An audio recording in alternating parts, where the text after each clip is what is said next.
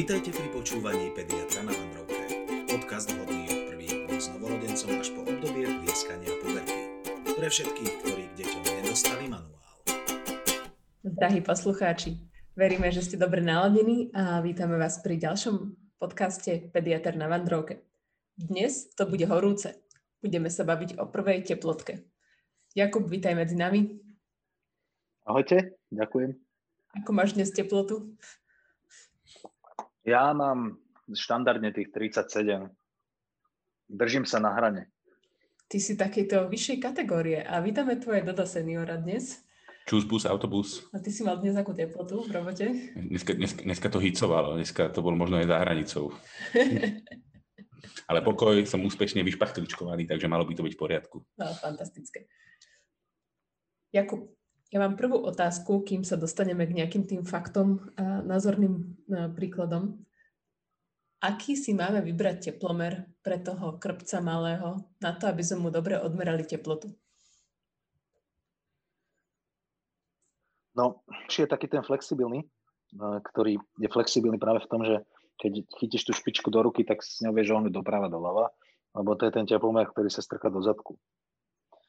Takže ja si myslím, že práve ten je ten najvhodnejší.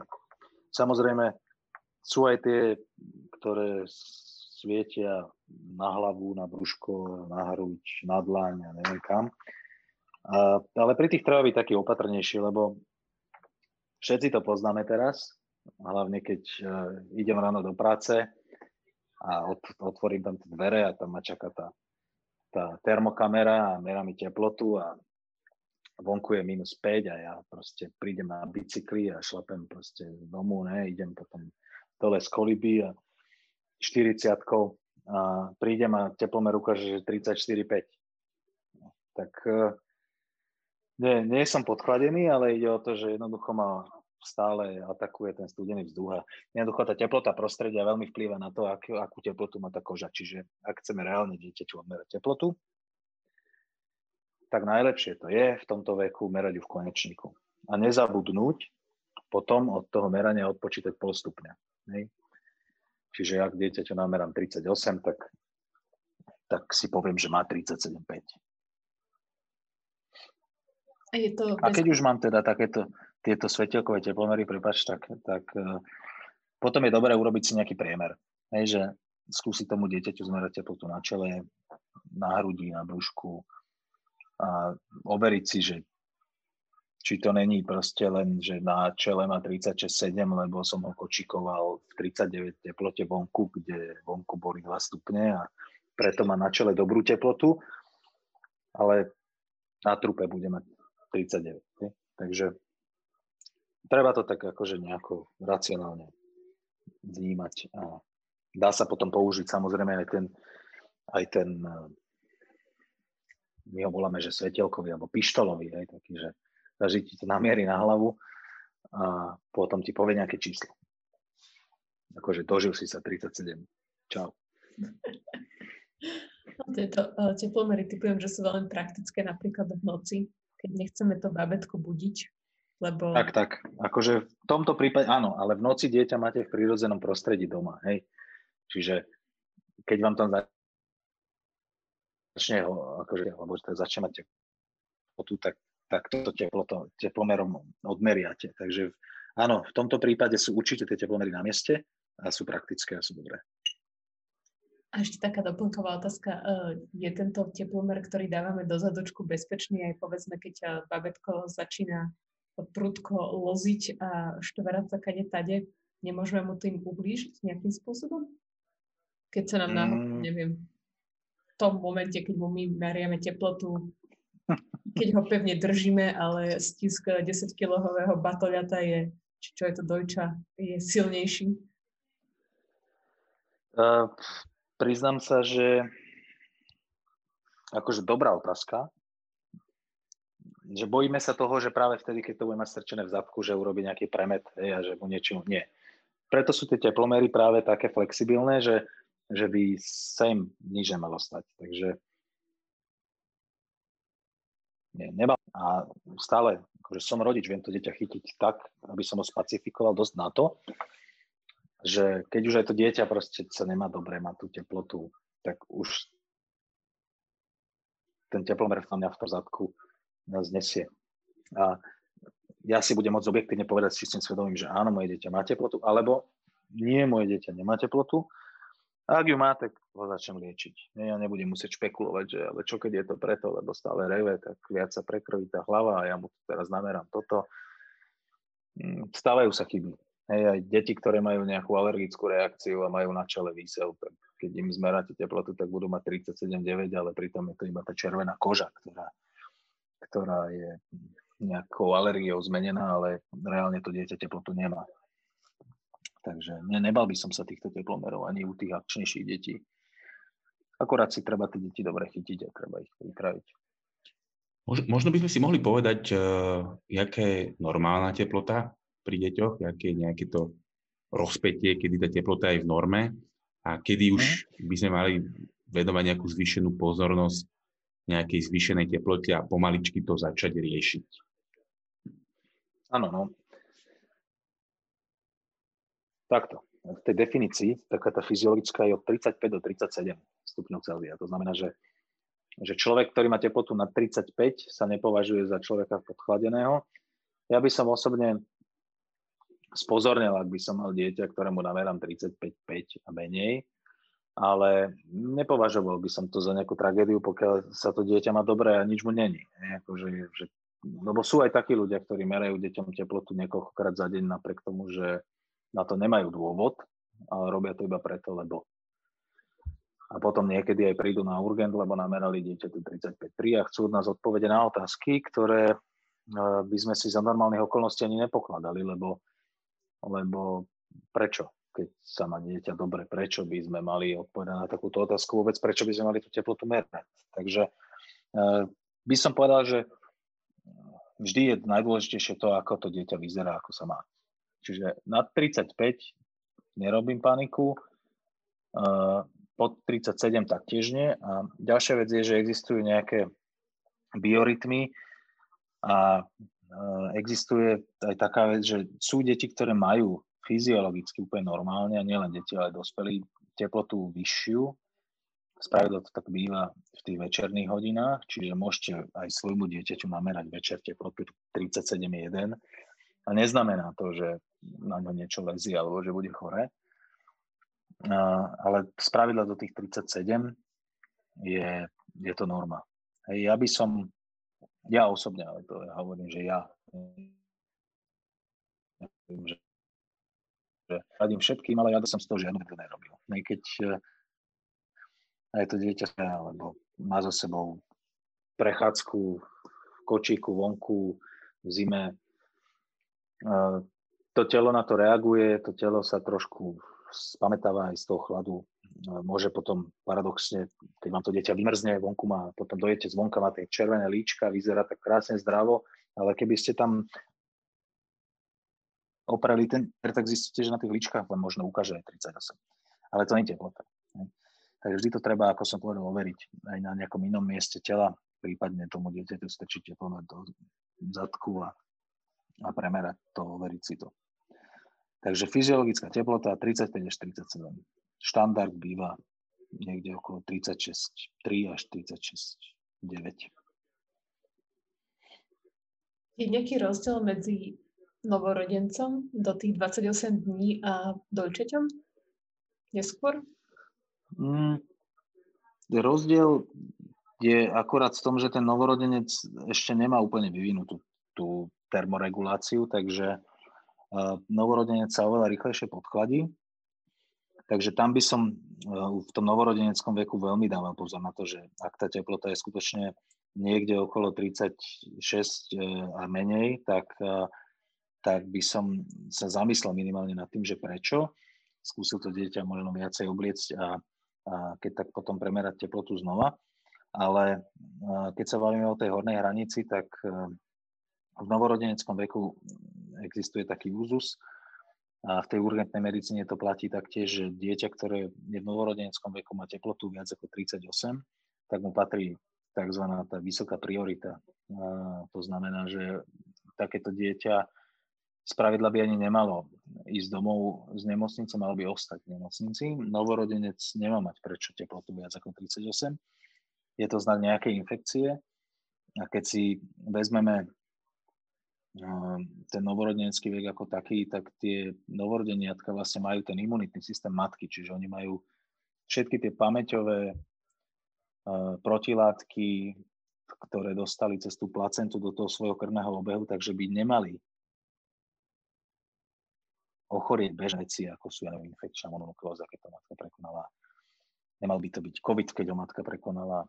Nemala by to byť e, nemali by to byť kiahne, keď ich matka v živote prekonala. Tieto veci, e, oni majú tie protilátky, ktoré ich chránia minimálne do nejakého tretieho mesiaca. A práve preto, ak novorodenec má teplotu na 38, tak my vždy spozorneme, lebo to znamená, že buď to je niečo iné, niečo viacej invazívne, alebo je to nejaká baktéria, ktorá nie je tá preventabilná, čiže nevieme proti nej očkovať alebo nezostáva po nej dlhodobá imunita. A takéto dieťa, čiže keď svojmu novorodencovi nameráte teplotu cez 38, tak určite potrebuje vidieť lekára a treba počítať s tým, že pravdepodobne ostane v nemocnici. Ak aj nie na nejakej vážnej liečbe alebo čo, tak minimálne na nejaké pozorovanie niekoľko dní, aby sme zabránili tomu, že dostane vážnu infekciu a, a môže to dopadnúť zle že je to taká istota a poistka. Čiže keď sa nám nezdá novorodenec, že je nejaký príliš, uh, neviem, plače, ne, nevrlý, horúci, premeriame teplotu, a keď teda je na tých 38, tak zamierime rovno do nemocnice. Tak. Tak, tak. To vás nikto neotočí, hej? Ono to, ono to tam patrí. Hej. Dieťa v tomto veku s takou teplotou určite patrí na, na vyšetrenie k lekárovi, bez ohľadu na to, či je polnoc alebo 5 hodín ráno, s tým, že prizvukujem, nikto v nemocnici alebo v akomkoľvek zdravotníckom zariadení nebude pochybovať o tom, že ste svojmu dieťaťu namerali zvýšenú teplotu. Čiže nie je na mieste povedať si, uh, rýchlo idem a nič mu nedám proti teplote, aby si potom oni nemysleli, že im klamem, lebo keď tam prídem, tak už ju mať nebude. Hej? Čiže zásada je, že nameriam dieťaťu teplotu, ktorá je zvýšená, dám mu liek proti teplote, čiže niečo na báze paracetamolu alebo ibuprofenu a až potom sa vyberiem k lekárovi. Hej. Optimálne je vybrať sa až potom, keď tá teplota klesne. Lebo to dieťa sa trápi. Takisto ako my dospelí sa trápime. Keď máme 38 a tiež sa nám nechce ísť so smeťami, keď máme 38 a tiež ideme so smeťami, až keď nám to teplota klesne, tak takisto by som odporučil tým rodičom chvíľku počkať. Čak. Akože jasné, že niekedy sa to nedá, hej, keď tie deti sa majú zle, lebo môžu mať aj vážny problém, ale ak je to skutočne len tá teplota, čo nás trápi a vidíme, že inak to dieťa normálne reaguje, aj sa chce napiť, najesť a je kvázi normálne, ale má zvýšenú teplotu, tak mm, v rámci toho, aby sme ho čo najmenej nejako zbytočne vyčerpávali, tak je lepšie počkať tú chvíľku, teplota klesne, pôjdete. My vám budeme veriť, že tú teplotu malo zvýšenú. Hej, my nepotrebujeme dôkaz že si to musíme potvrdiť aj našim teplomerom, že áno, naozaj má 40, dobre, že ste prišli. To um, ďalším teplotám aj antipiretikám sa ešte budeme venovať. Ale skúsme tak povedať, že čoho je teplota prejavom?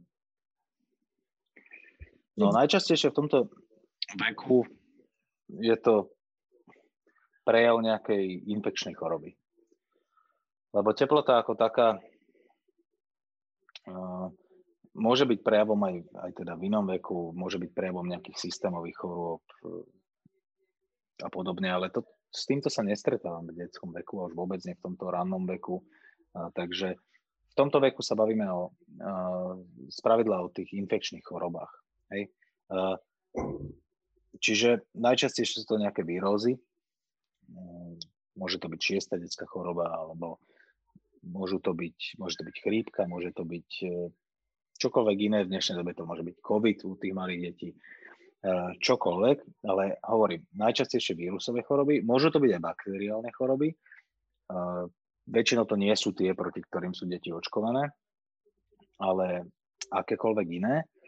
Ale čo to taktiež môže byť, tak môže to byť nejaká reakcia po očkovaní. Sú očkovania, po ktorých tú reakciu čakáme. To je očkovanie tou hexavakcínou, pneumokokmi a v podstate asi všetkými inými okrem MMR, čo, je, čo sú teda osypky príušnice a ružienka, ktorá sa očkuje v 15. mesiaci prvýkrát, tak práve u nej by sme to očkovanie nečakali hneď v ten deň, ako dieťa zaočkujeme, ale tá teplota prichádza až na nejaký 8 až 10 deň a toto väčšinou teda najmä to metie tých rodičov, ktorým to ten obvodný lekár nevysvetlí, že oni potom vlastne prídu na pohotovosť alebo, alebo zavolajú tomu lekárovi, že my nevieme, čo na dieťaťu je, lebo nič mu vlastne není, len má teplotu. A keď sa potom pýtame na tú anamnézu, tak zistíme, že to dieťa vlastne bolo pred týždňom aj niečo, alebo pred dvoma týždňami očkované uh, tou vakcínou MMR a a teraz má tú reakciu, ktorá je očakávaná. Hej. Takže toto sú tie veci, ktoré vieme predvídať. Takisto ako pri tých iných očkovaniach vieme, že to dieťa v ten večer alebo v nasledujúci večer môže mať teplotu. A pokiaľ to nie je toto, tak tá príčina teploty v tomto veku býva spravidla vírusová alebo bakteriálna. Bakteriálna je to najčastejšie zápal stredoušia u týchto malých detí alebo zápal v močových cestách, oblička, hej, ten horný segment, o ktorom sme hovorili v minulom dieli pri bolesti brúška, tak námatkovo. Alebo to môže byť pri črevných infekciách ako takých, hej, že dieťa má ale aj hnačku alebo vracia a má teplotu. A tie sú spravidla vírusové, ale môže to byť aj pri bakteriálnych. A pri tých vírusových mm, ako takých, to môže byť čokoľvek. Ako som povedal, šiesta detská choroba, COVID, chrípka, môžu to byť rinovírusy, adenovírusy, bla, bla, tie vírusové kvantum, ale tie už sa nejako aj inak väčšinou prejavujú, taktiež ako tie bakteriálne infekcie, čiže majú nejaký sopel, kašel, okrem tej teploty alebo niečo ich boli. Ale ten rozdiel medzi vírusovým a bakteriálnym priebehom pri tej teplote je uh, štandardne taký, že a to tým si pomáham aj ja ako, ako pediater, že pri tých vírusových infekciách to väčšinou príde z čistá jasna, že z plného zdravia dieťa má zrazu zimnicu, vysokú teplotu hneď cez 38, 39, 40 a toto trvá niekoľko dní. A pri tých bakteriálnych je to väčšinou tak, že najprv príde nejaký soplík, žltý soplík, teplota 37,5, 37,8, na druhý deň už je 38,5 a potom je to až 39, 40, že ten priebeh je taký, ale toto neplatí vždy, ale väčšinou to je takto. Hej. Takže to je taká pomôcka iba, ale samozrejme v medicíne je všetko možné a ani nehovorím, že na toto sa treba vždy spoliehať, ale vo väčšine prípadov je to takto. Že je tam nejaký rozdiel medzi tým vírusovým priebehom a bakteriálnym pri tej teplote, z pohľadu, z pohľadu teploty ako také. Máme tu tieto teploty. Kedy a ako máme podať dieťatku nejaké to antipyretikum, niečo proti teplote? Kedy môžeme začať podávať niečo proti teplote? No, štandardne je to tak, že uh, ja teda z mojej skúsenosti viem, že chodia rodičia s deťmi, ktorí sú naučení, alebo teda bolo im povedané, že majú tlmiť teplotu až na 38,5. Hej. Chodia takí, ktorým bolo povedané, že ju majú tlmiť na 38. A ja som zastanca toho, že hlavne ak e, nás prekvapí tá prvá teplota, čiže mám dieťa, zistím, že má teplotu, hej, tak namerám mu 38 alebo 37,8 o pol hodinu mu namerám 38,5. A to je jedno, či mu dám niečo proti teplote pri tom prvom výstupe, až keď má 38,5 alebo mu dám 37,8. Ale dôležité je to, že dôležité je uvedomiť si, že, že to dieťa začína tou teplotou nejaký 3 až 5 dňový príbeh nejakej choroby, v tom lepšom prípade, hej, ktorý bude sprevádzaný, sprevádzaný tými teplotami a preto ja vždy hovorím rodičom, že oni môžu očakávať, že ten ďalší výstup teploty príde, ako náhle ten liek proti teplote prestane účinkovať a príde teda o tých 5-6 hodín. A aj keď to dieťa o tých 6 hodín bude mať 37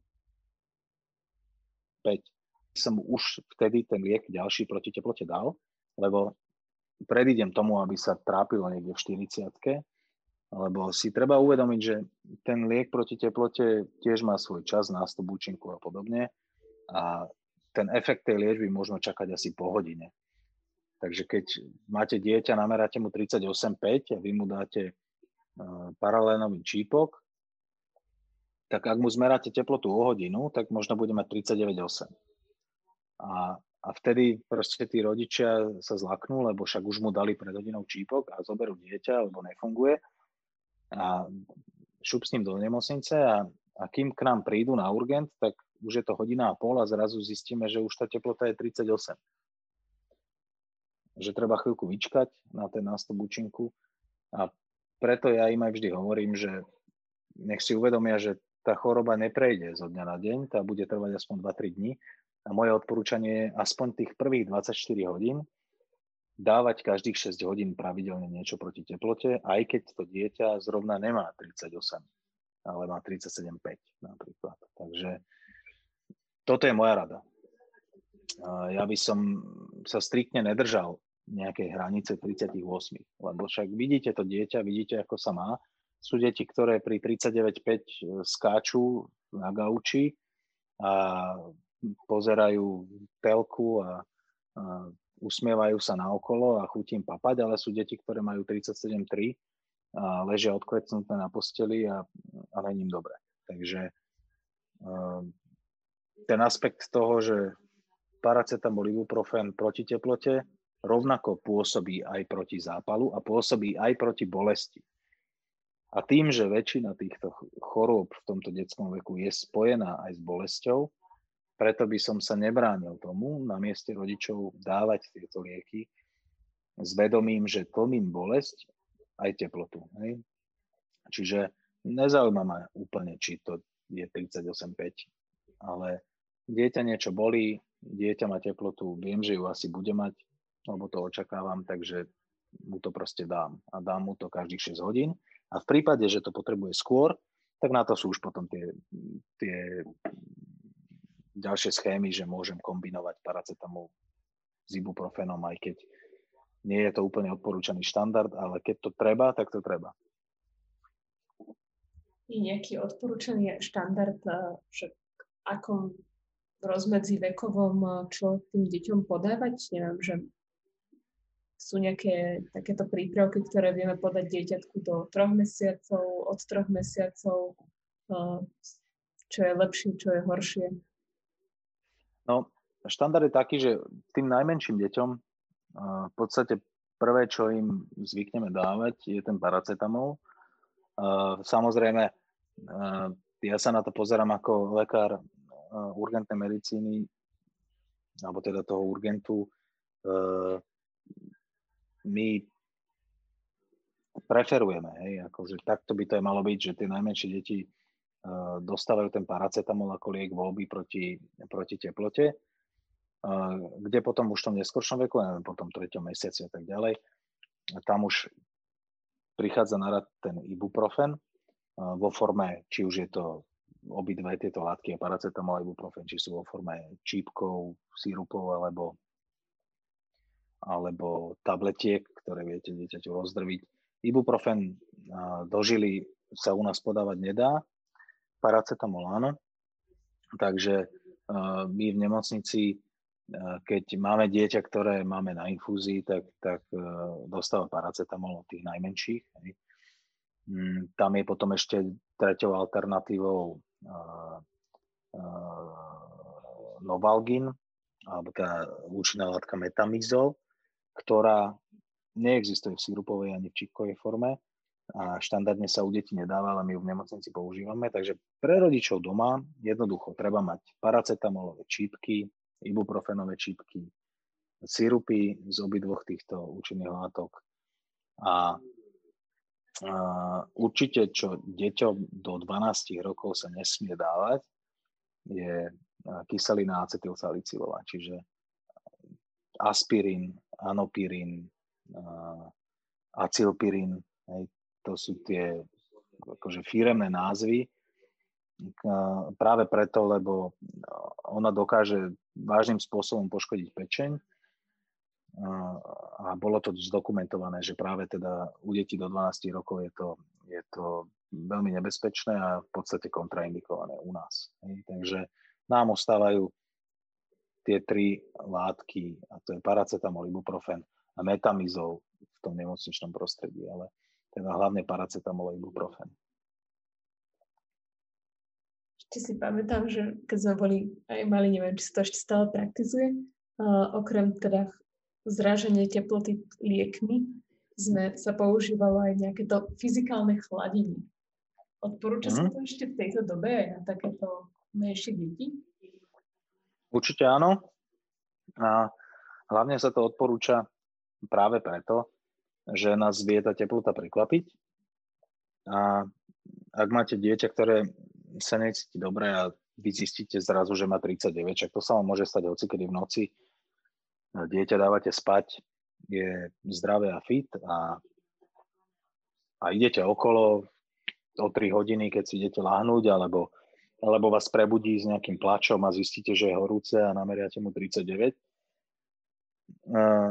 Prvé, čo urobíte, dáte mu paralen alebo, alebo ibuprofen, ale stále ešte čakáte na ten účinok, ktorý sa môže dostaviť až po hodine a ak to dieťa sa nemá dobre a stále vám akože horí pod rukami, tak vtedy práve má zmysel dávať tieto uh, zábaly alebo dieťa uh, osprchovať nejakou vlažnou sprchou. Čiže taká prvá voľba sú tie zábaly. Zábaly by nemali byť akože v studenej vode, možno si to niekto predstavuje tak, že pustím studenú vodu z vodovodného kohútika, Eh, namočím uterák a dieťaťu to, dieťa do toho zabalím. Zabalí sa robia cez hrudník, robia sa trvanie nejakých 3 až 5 minút, dieťa zabalíte cez hrudník eh, do mokrého uteráka, ktorý ale nenamočíte do vody, ktorá má 20 stupňov, ale dáte ho do vody, ktorá má 33, 35 Čiže je to voda, do ktorej keď strčíte ruku, tak cítite, že nie je teplá, ale že je vlažná. Že je pre vás na dotyk vlažná, to je voda, ktorá má asi 33, lebo vaša ruka má, dajme tomu, 36 alebo 37. A do takéhoto uteráka dieťa, dieťa zabalíte cez hruď, nie hlavička, nie obklady na nohy, žiadne pokrajené zemiaky, cibola do ponožiek ani nič podobné, ale cez hrudník a po nejakých 3 až 5 minútach dáte zabal dole, Môžete znova ten úterák v tej vode vypláchať, môžete mu dať ďalší zábal, meráte teplotu, takže takto sa robia zábaly, niekedy aj u nás na urgente robíme aj trikrát po sebe. Akurát tu si treba dať pozor, že ak má dieťa studené končatiny a má horúce iba to torzo, tak vtedy sa zábaly robiť nemajú, lebo vtedy práve hrozí uh, to, že tomu dieťaťu spôsobíte šok, lebo vy vlastne ochladíte to torzo, ktoré je horúce ešte k tým studeným končatinám a, a to tomu srdcovo systému nerobí dobre. Takže zábaly sa robia u tých detí, ktoré sú celé horúce, hej, že horia.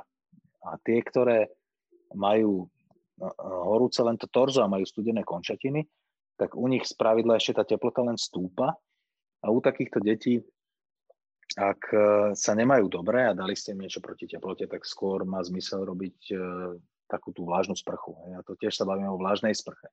Lebo vy aj keď pustíte na dieťa sprchu, ktorá má 37 stupňov a ono má 39, 5 alebo 40, tak aj tak je to pre to dieťa studené a aj tak dokážete to telo ochladiť o nejaký stupeň nižšie, čo je úžasné. Takže žiadne také, že 15 stupňové alebo neviem, 5 stupňové potoky a, a, a podobné no, absurdity. Hej. Čiže je to fyzikálne chladenie ale ten rozdiel v tých stupňoch je, je pomerne malý. Takže takto s fyzikálnym chladením. Určite má svoje miesto a je to, je to, je to dobrá vec. 5 stupňová voda a cibula v ponožkách, to znie super ináč.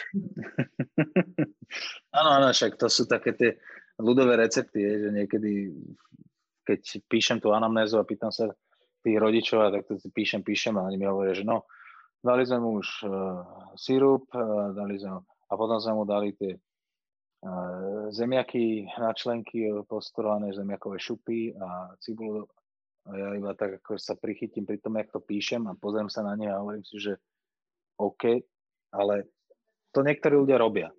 Robili ste Čo to očakávajú celkom. Živánsku, živánsku v ponožke, ale vidíš, to sa musím opýtať, či je slaninu tam dali na budúce. Je to skôr že keď už teda má to dieťa 40 stupňov, tak by z toho niečo mohlo byť. to evokovalo skôr taký majonézový šalát na Vianoce, vieš, že máš tam nejakú cibulku, podleješ. Hej, hej.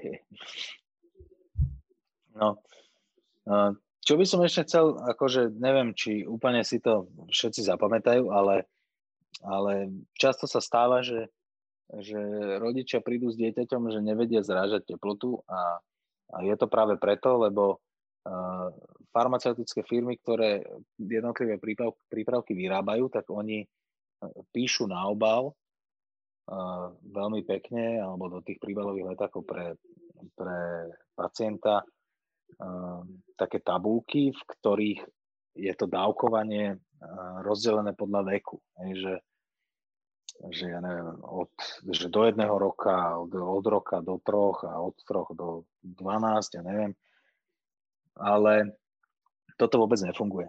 Hej. Funguje to u tých detí, ktoré sú tretí percentil hmotnostný, hej, že sú niekde na dolnej hranici v tej svojej vekovej kategórii, ale u tých detí, ktoré sú väčšie alebo ťažšie, tak u týchto absolútne nefunguje. A ja by som preto chcel povedať, že každý si to vie doma vypočítať. Ibuprofen sa dávkuje 7,5 mg až 10 mg na kilogram hmotnosti v jednej dávke, ktorú môžete podať každých 6 hodín. To znamená, že za tých 24 hodín môže dieťa dostať 30 až 40 mg ibuprofenu.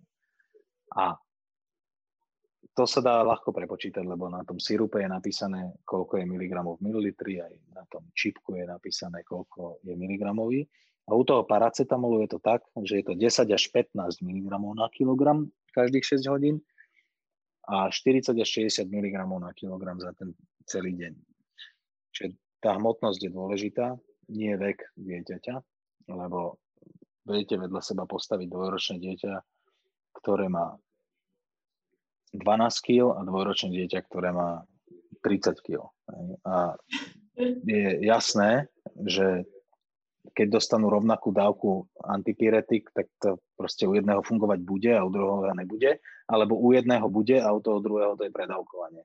Čiže e, dôležitá je tá hmotnosť. E, to jednoznačne treba e, zdôrazniť. A ďalšia vec je taká, že ak sa dostanete do situácie, že dáte dieťaťu správnu dávku jedného antipyretika, ibuprofenu, a to ďalšiu môžete dať o 6, hodín, ale tá teplota u toho dieťaťa sa vráti skôr, tak v tom prípade je možné kombinovať paracetamol s ibuprofenom po troch hodinách, lebo aj paracetamol má ten 6-hodinový odstup, aj ibuprofen má 6-hodinový odstup, čiže ten interval.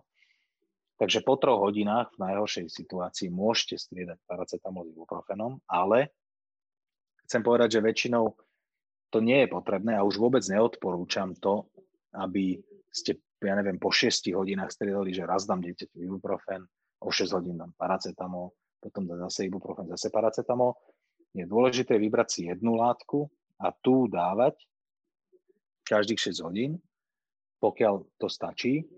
A v prípade, že to nestačí, tak vtedy do toho zapichnúť tú druhú. Ale nerobiť to paušálne, že ich dávam na striedačku. Hej, že pokiaľ nemusím, treba dávať len jedno.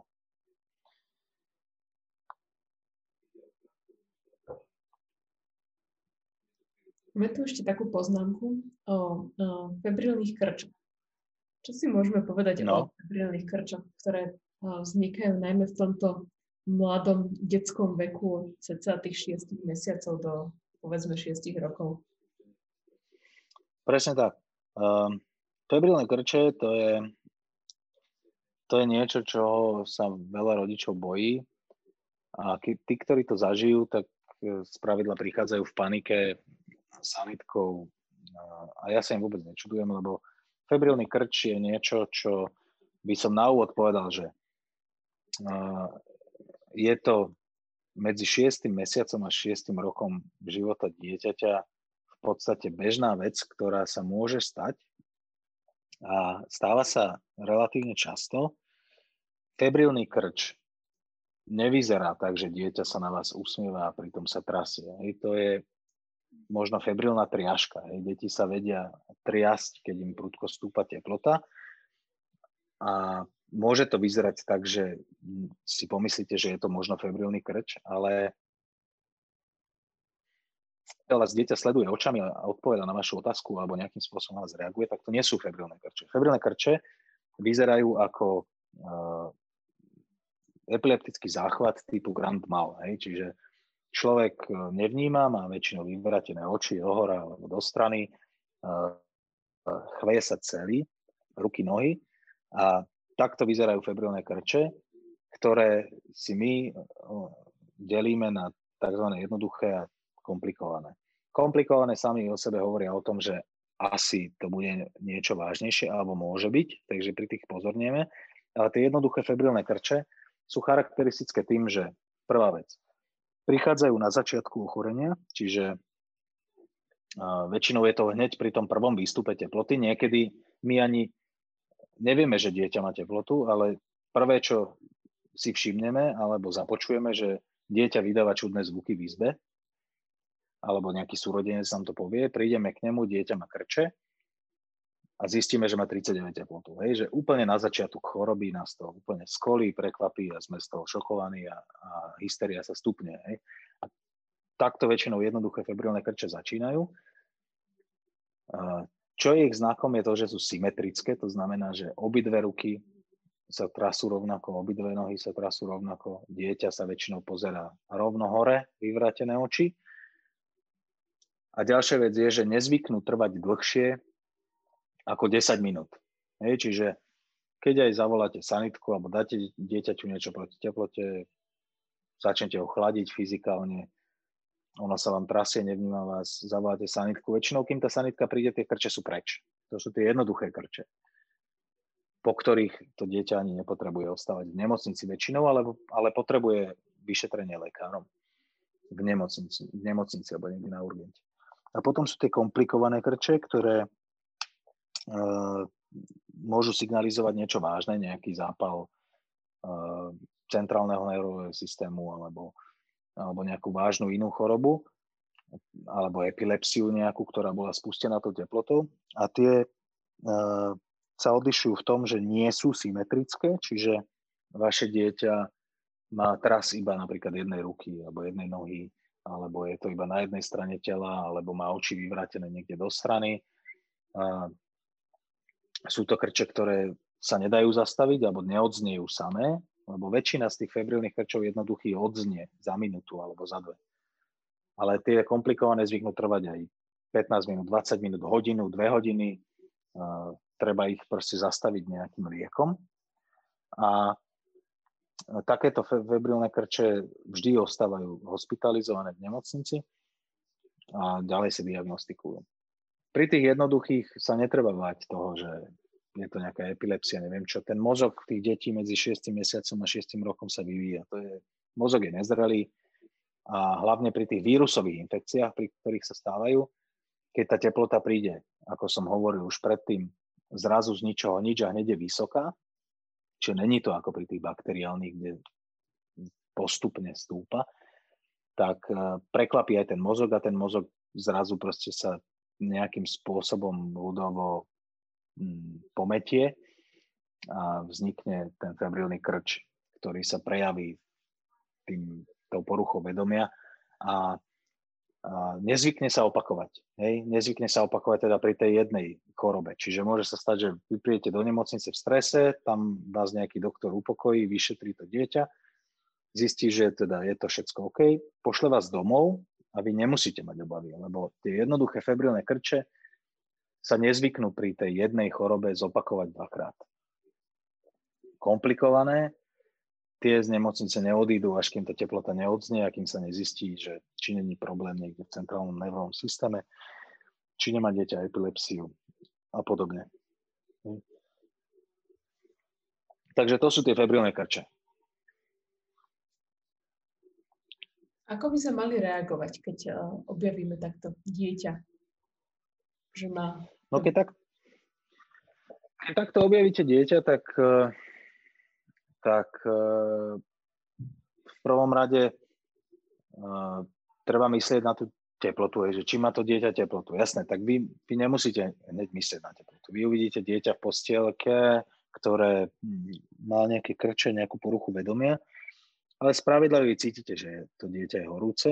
Keby ste to necítili, tak, tak uh, úplne prvá vec pri akýchkoľvek krčoch takýchto epileptických alebo epilepsii podobných je treba dať dieťa na bok do tej stabilizovanej polohy, ako sa dá, aby nevdýchlo niečo, čo možno predtým tesne jedlo. A treba zavolať pomoc. Hej. Čiže štandard je proste zavolať nejakú záchranku. Oni vás navedú. Oni vám asi aj povedia, že zmerajte dieťaťu teplotu, ak má kto. Prípadne dajte dieťaťu niečo proti teplote ak je to dieťa, ktoré už malo v minulosti febrilné krče, tak je pravdepodobné, že bude mať doma diazepam, ktorý sa dáva do konečníka. A takýto diazepam tým deťom treba dať, pokiaľ tie krče neodoznejú do dvoch minút spontánne. Ale určite im ho netreba dávať preventívne, lebo toto sa zvyklo robiť, ešte stále to niekde vidíme, u, u, najmä u obvodných lekárov, že dávajú deťom preventívne diazepam v nejakých rozdrvených tabletkách pri teplote, že povedia rodičom, že ak má dieťa teplotu viac ako 38,5, tak okrem toho, že im dáte paracetamol alebo ibuprofen, tak im dajte aj, aj diazepam, lebo predídete možným febrilným krčom, tak to už sa vie dávno, že to neplatí. Či im diazepam dáte alebo nedáte, tie febrilné krče, ak majú vzniknúť, vzniknú, lebo vôbec nepôsobí preventívne. Ale ak tie deti febrilné krče zrovna majú a potrebujete ich zastaviť a máte diazepam doma, tak vtedy je na mieste im ho dať a, a tie krče viete zastaviť. Existujú samozrejme na to aj lepšie lieky ako diazepam, ale tam sa ešte iba dostávame e, v našej slovenskej medicíne, že by sme predpisovali deťom e, dormikum, ktoré sa dáva nie do konečníka, ale dáva sa do e, sliznice dutiny ústnej, alebo teda, že sa tomu dieťaťu v podstate podá medzi tú bukálnu sliznicu a, a zuby, aj keď ich má zaťaté pri tom krči.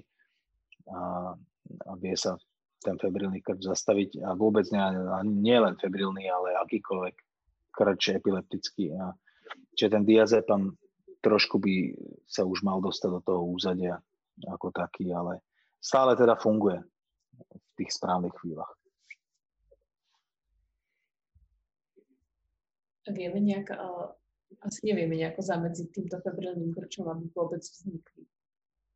Typujem, že asi nevieme no, extra vyvolať. No nevieme, nevieme, nevieme tomu zamedziť tým, že oni nás väčšinou prekvapia tým, že je to prvý príznak nejakej choroby. Že niekedy je to skutočne tak, že ešte aj doma tomu dieťaťu nameráte teplotu 37 pri tých krčoch a až keď príde na urgentov sanitkou, tak my tomu dieťaťu zrazu nameráme 39. Že je to niekedy ten imunitný systém nás proste predbehne. Ale hlavne čo sa týka tých komplikovaných, alebo nie je to vždy tak, ako hovorím, niekedy tie jednoduché febrilné krče prídu až pri treťom výstupe teploty alebo na, na druhý deň. A vieme tomu predísť práve tak, že my sami pôsobíme preventívne v tom, že nečakáme, že naše dieťa bude mať 39 a potom mu dáme niečo proti teplote. Ale že ho proste monitorujeme, raz za 3 hodiny mu tú teplotu zmeráme a sledujeme ho, vnímame ho a, a očakávame, že to pôjde hore a preto dáme ten liek proti teplote skôr, ako by sme nechali tú teplotu vystreliť niekde do nejakých výšin, ktoré by mohli spôsobiť aj tie febrilné krče. Ešte do, ďalšia otázka. Kedy sa vybrať všeobecne s teplotou, povedzme, že na urgent? Alebo, alebo poďme ešte takto. Kedy sa vybrať s teplotou k obvodnému lekárovi a kedy na urgent? No, hm, to je ťažko povedať. No, určite, pokiaľ uh, je to prvý výstup teploty, tak by som nešiel nikam. Hej, pokiaľ uh, si neskúsim tomu dieťaťu dať niečo proti teplote, tú teplotu slmiť, ak sa to dieťa potom, ako mu dám niečo proti teplote, vráti kvázi do normálu, hej, že podarí sa mi zraziť teplotu a vidím, že to dieťa sa znovu hrá, má záujem o okolie, chutí mu jesť, tak určite nejde o nič vážne, a s takouto teplotou by som nešiel nikam. Počkal by som na ďalší výstup teploty, možno na ďalší, na ďalší. Ak by to už trvalo nejakých 24 hodín, ale vždy by sa mi to podarilo zraziť a to dieťa by sa vrátilo do toho svojho normálu, tak by som kontaktoval obvodného lekára, aby o tom vedel a prípadne, ak sa s ním dohodnem, tak pôjdem k obvodnému lekárovi to dieťa dať pozrieť. Hej. Iné je, ak dieťa pri tej teplote má aj nejakú bolesť alebo nechce jesť, piť, aj mám podozrenie na nejakú angínu alebo sa chytá za ucho a mám podozrenie, že má zápal v uchu, tak to sú veci, ktoré sa dajú potlačiť, aj tá bolesť v priebehu nejakej noci. Určite by som nebral dieťa s takýmto niečím o tretej v noci na urgent. Ale pokiaľ je to teplota, ktorá, dajme tomu, zraziť nejde, a dieťa sa nemá dobre napriek tomu, že teplotu zrazím, viem ju potlačiť dole pod 38, ale dieťa sa nemá dobre, odmietam jesť, piť, je nejaké čudné, nespoznávam ho. Hej. Nebavíme sa teraz o tom, že 3 hodiny ráno, lebo vtedy nemôžete chcieť od dieťaťa, že bude vám jesť detskú výživu a bude sa na vás usmievať a hrať sa s vami človeče, nezlob sa, ale, ale každý rodič to cíti a vidí, že to dieťa je proste iné a dá priestor tým liekom, aby mohli účinkovať. A napriek tomu to dieťa sa nelepší, tak v takom prípade by som neváhal ísť aj po 6 hodinách teploty, že dieťa má dva výstupy a, a nepáči sa mi, alebo má teplotu a k tomu sa objavil nejaký výsev na koži, ktorý môže signalizovať niečo zlé, alebo má teplotu a pritom vracia, alebo má hnačky s prímesou krvi, alebo už to závisí od tých iných symptómov, ale ako hovorím, pokiaľ je to len teplota, ktorá sa dá zraziť a dieťa potom, ako ju zrazím, reaguje normálne, tak by som ja osobne vyčkal aj 3 dní, bez toho, aby som k obvodnému lekárovi alebo vôbec niekde na orgán vyšiel, lebo vec je taká, že tie bežné výrozy tie 3 dní trvajú. A niekedy aj 5. A mm, to jednoducho treba prečkať. A v tomto veku to býva relatívne časté a každé dieťa sa s tým stretne aspoň raz, že práve takúto výrozu má. Najčastejšie je to tá šiesta detská choroba, ktorá sa končí potom takým výsevom na celom tele a teplota odíde a, a dieťa vysmiaté, má sa dobre. Hej, a predtým malo 3 dní 40 A pritom vôbec nepotrebuje navštíviť lekára. Jaká hranica teploty, ktorú dieťaťu nameriame a je to ešte povedzme v poriadku proti dospelým? Lebo keď si predstavím, že toto by sme my dospelí mali 40 tak to už asi sa nad tým dosť zamýšľame. A pri deťoch je to iné? No, no. Akože není to úplne typické, že dospelý človek má 40, ale to je práve preto, lebo teda ja si myslím, že to je preto, lebo dospelý človek je ako by som to povedal, je fajnový dostatočne v tom, že on proste musí byť produktívny a musí proste fungovať, ne? takže akože každý sa cíti na prd, už keď má 37,5. A väčšina z nás urobí to, že, lebo už pri 37,5 vás začne trošku boleť hlava, ne? väčšinu z nás. Tak si dá niečo. Dám si niečo, teplotu potlačím. Čiže u tých dospelých sa nestretávame veľmi s tým, že majú 40 Lenže tie deti, to sú živly, hej, to, hlavne ešte tieto malé, oni majú tie fontanely, ne, takže aj pri tej teplote ten mozog jednoducho není úplne v uzavretom priestore. Možno to je tým, možno niečím iným, neviem, ale, ale oni dokážu normálne fungovať s vami a reagovať a až niekde po, potom, po tej 38 niek- u niektorých až 39 vôbec začnú dávať najavo, že niečo není úplne OK. A možno aj práve preto mávajú tie teploty také vysoké v porovnaní s tými dospelými. Ale neviem, možno to není len tým, hej, možno dospelí proste nemajú 40 Ja mám, hej, ale tak možno iní vo väčšine až tak veľmi nie. Ale mm, proste decka, decka zvyknú takto vybuchnúť. A možno je to práve tým, že nám to nepovedia. My musíme tú teplotu zmerať a musíme si to na nich všimnúť, aby sme zistili, že niečo s nimi je. Rozprávali sme sa o prejavoch, rozprávali sme sa o, o antipyretikách a kadečom. Je niečo, na čo by sme mali pamätať pri takýchto teplotách, napríklad podávanie dostatočne veľa tekutín deťom? Napríklad. Akože uh, niekedy je to ťažké. Niekedy niekedy do tých detí proste nedostanete viac tekutín. A je pravda, že pri tej teplote oni viacej toho vypotia. Ale aj tak tá príroda to má tak nastavené, že, že to dieťa uh, jednoducho, ak mu dostatočne tlmíte teplotu a viete utlmiť, tak v tej fáze, keď tú teplotu zrovna nemá, ono bude hladné a bude si vydať jesť, niečo si vypije. A toto sú tie momenty, ktoré treba vystihnúť na to a to dieťa nejakým spôsobom doplniť aj keď ten príjem klesne na nejakých 50% toho nejakého optima, alebo toho, čo mu dávate za normálnych okolností, tak e, v priebehu tých troch dní, koľko trvá nejaká bežná výroza alebo bežná nejaká ľahká bakteriálna infekcia, tak e, to dieťa má tie rezervy, ktoré mu stačia na to, aby toto obdobie prežilo bez nejakej vážnejšej úmy a ono si to potom dobehne. Takže určite je na mieste dieťaťu viacej ponúkať, ale netreba panikáriť, ak to dieťa si to proste neprosí. Hej. Tam treba brať do úvahy aj to, že, že to dieťa má tú rezervu. Jasné, čím je menšie, tak tým je menšia.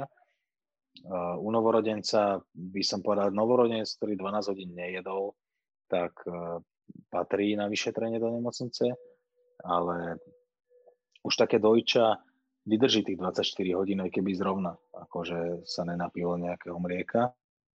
Ale ak by to malo byť viac ako 24 hodín, tak, tak e, by sa patrilo to vyšetriť a riešiť. Skúsime nejaké zhrnutie? Ja by som chcel teda hlavne pri tej teplote povedať, že vždy pred cestou k lekárovi treba dať dieťaťu niečo proti teplote, a počkať aspoň chvíľu, aby ten liek začal účinkovať a až potom k tomu lekárovi ísť. Ne, nebrať to tak, že túto mám so sebou dieťa aj dôkazový materiál, že naozaj tú teplotu má. Hej.